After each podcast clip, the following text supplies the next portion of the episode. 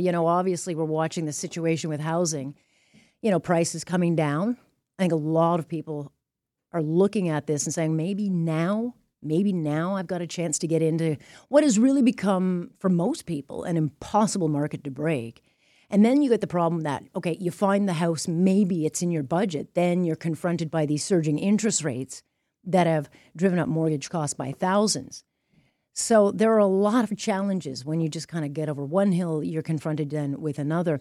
And there was an interesting investigation done by the Star over the weekend that looked into the last time housing was actually affordable in this city. And they travel back to the year 2000.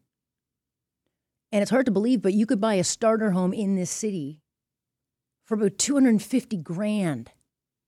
I mean, it wouldn't be the best house on the street. Might not be the biggest house in the street, but it would certainly give you an opportunity to put some work into it and um, build up some money to resell it down the line. But I mean, 250 grand, boy, oh boy. Then you look at today's prices. Ontario home prices are now 22.5 times higher than the average disposable income. So when you look back to 2005, the average house price for a newly built home about 400,000. Last month, 1.7 million. That's a big jump.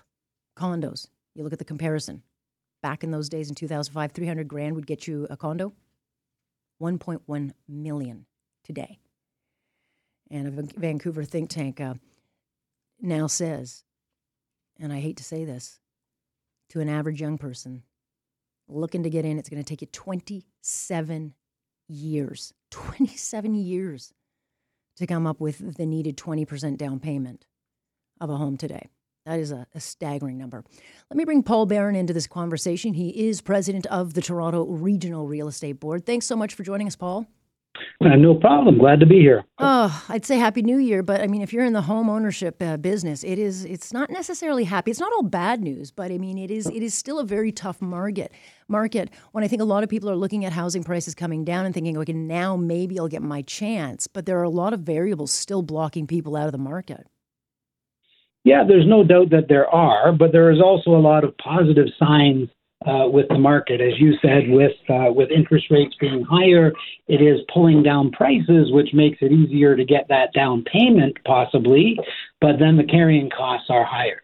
But I think that what it really boils down to is managing people's expectations. You know, certainly living in the downtown Toronto area mm-hmm. for most people is not going to be uh, not going to be possible. But certainly using a Toronto Regional Real Estate Board member to help look at what are the alternatives and, and what can you do to get into home ownership. Yeah, I mean, when you look through this report that, that Toronto started, which I think uh, it, it, they did obviously a lot of footwork into it because they didn't just look at Toronto, they looked at Hamilton, they looked at places like Markham where you know, housing is different, but uh, just the price changes from back in the day to where they are now, and they've still gone up.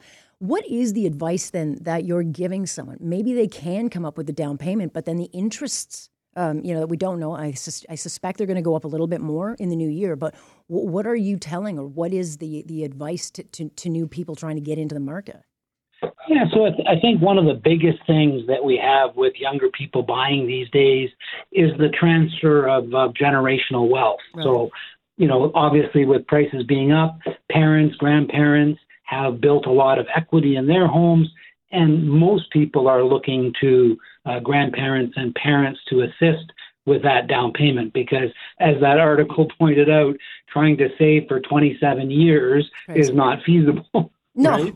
so, by, so by the time you've saved, Paul, then you have to save for another 20 years to actually make up the, the shortfall. That, that's exactly yeah. yeah. exactly and that's where where that transfer of gener- generational wealth comes into play because if you get your parents or grandparents involved in the process you can take advantage of maybe where prices are now mm-hmm. and um, and and get into home ownership and the reality is is that even though rates are higher now they're not going to be there forever right? Uh, yeah. they're going to go down eventually. And if you can break into the market now and hold on and manage with it, Mm-hmm. uh, then things do look rosy down the road. Yeah. So in other words, if you have parents or grandparents who could just tie you over for a couple of years, uh, you know, if you've got that um, in your back pocket, it is there are houses selling, and and you're in more of a opportunity to negotiate instead of getting into one of these uh, terrible bidding wars. But when you look at, you know, everyone wants to own a home. So when you look at the single family home, especially in a city like Toronto, that's what everyone wants. But not everyone's going to get that because we just can't build more. We don't have anywhere to build them. And so everything's going up.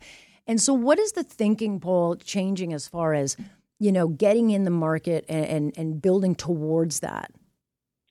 Yeah, so I think that what happens is is that people do have to manage their expectation. It really is not feasible for most to get into a you know 1.7 million dollar detached home to start.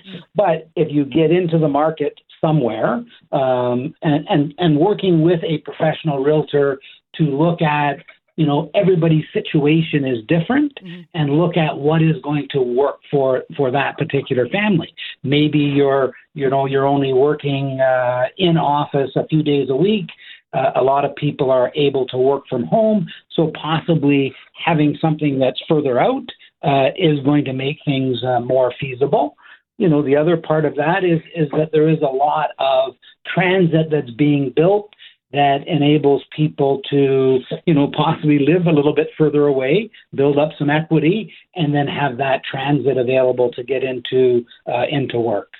One of the big things that, you know, if politicians really wanted to help, they would park their talking points and they would say, hey, if you're a first time homeowner, and, and, and 20 years ago, back in 2000, this wasn't an issue where in the city of Toronto you paid the land transfer tax for the city and the province. I mean, if the politicians would roll back those land transfer tax, even just for first time home buyers, um, you know, because once you come up with your down payment, then you got to come up with these massive, massive taxes that really take everything um, and and some can't can't raise that. If they actually just gave that break to to the the first time consumers, it would make a huge difference. They just won't do it. Yeah, but they are doing a few things, you know, in, in the right direction. And, you know, at the board, we've been talking for years about the problem here is is the supply, right? There just hasn't been enough homes built, and obviously that's what causes prices to go up. And certainly the uh, the government passed this More Homes Built Faster Act in 2022, and I guess they passed it at the end of the at the end of the year.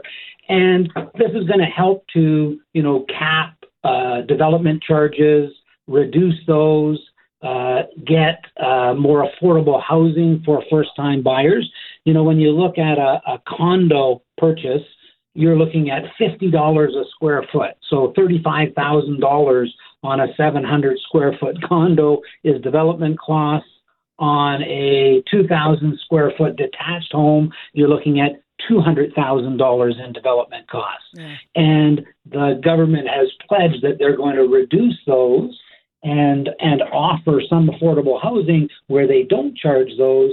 And I think that's going to be a good opportunity for people to look at those type of programs to see if that can help them to get into the market.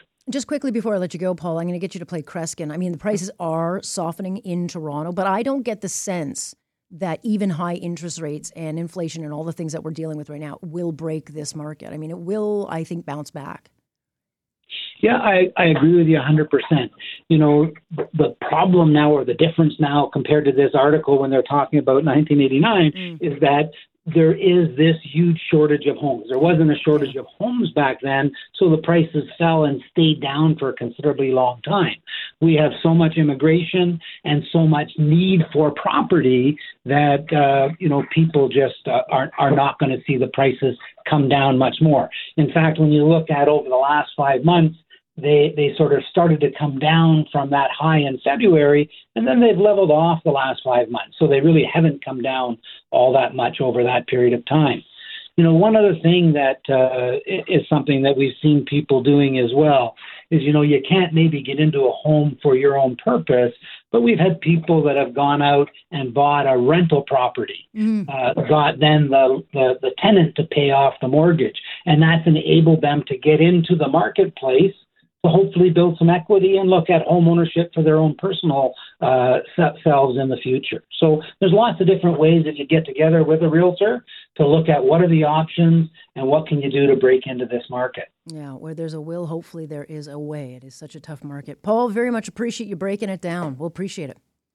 No problem. My pleasure. Thank There's, you. Uh, Paul Baron uh, joining us from the Toronto Real- Regional Real Estate Board. And uh, he's right. You got to have some, you know, uh, you got to have some someone in your corner. I mean, call a guy like Frank Leo. Like, uh, you know, you've got to have someone. They'll guide you through, maybe kind of give you some ins and outs of where you can go best investment um, because there are opportunities out there. It's just you've got to be able to navigate them and find them and then get all your uh, ducks in a row. No question. Very, very tough.